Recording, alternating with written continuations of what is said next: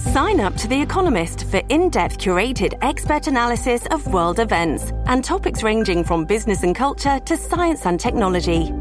You'll get the weekly digital edition, online only articles, curated newsletters on politics, the markets, science, culture, and China, and full access to The Economist Podcast Plus.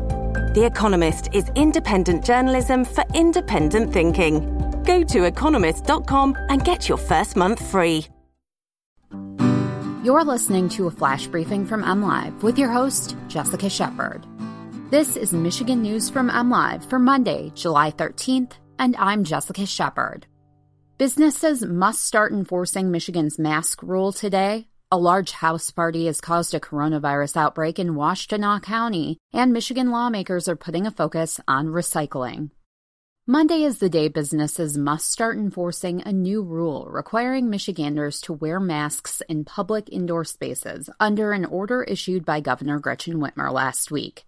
The order, issued Friday, requires businesses to refuse entry to those not wearing masks unless they fall under a number of exemptions in the law.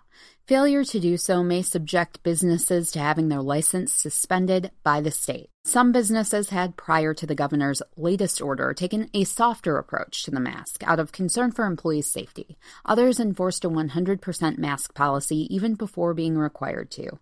The order, in a provision that started Friday, also required individuals to wear masks in indoor public spaces and outdoor spaces where they could not maintain six feet for distance. Those who violate the order could be subject to up to a $500 fine.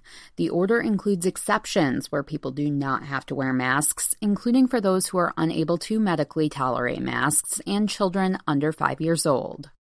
A large house party in Saline during the 4th of July weekend has caused an outbreak of the coronavirus, particularly among young people in the Ann Arbor area, health officials say. The Washtenaw County Health Department has identified 43 positive cases of COVID 19 and 66 exposed close contacts from the party, not including the patient's household members.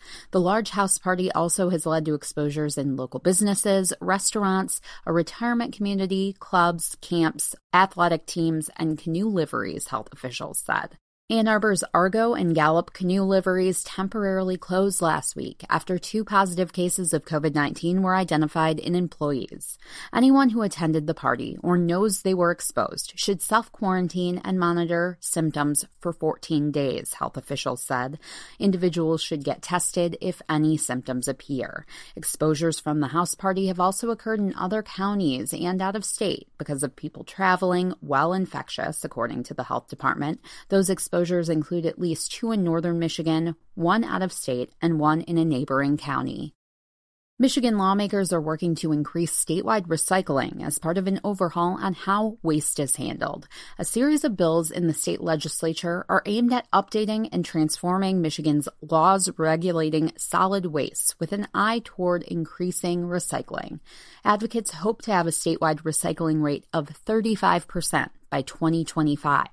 The bills would update definitions in the state's almost 30 year old law to emphasize a new focus on what can happen to materials after their initial use is over.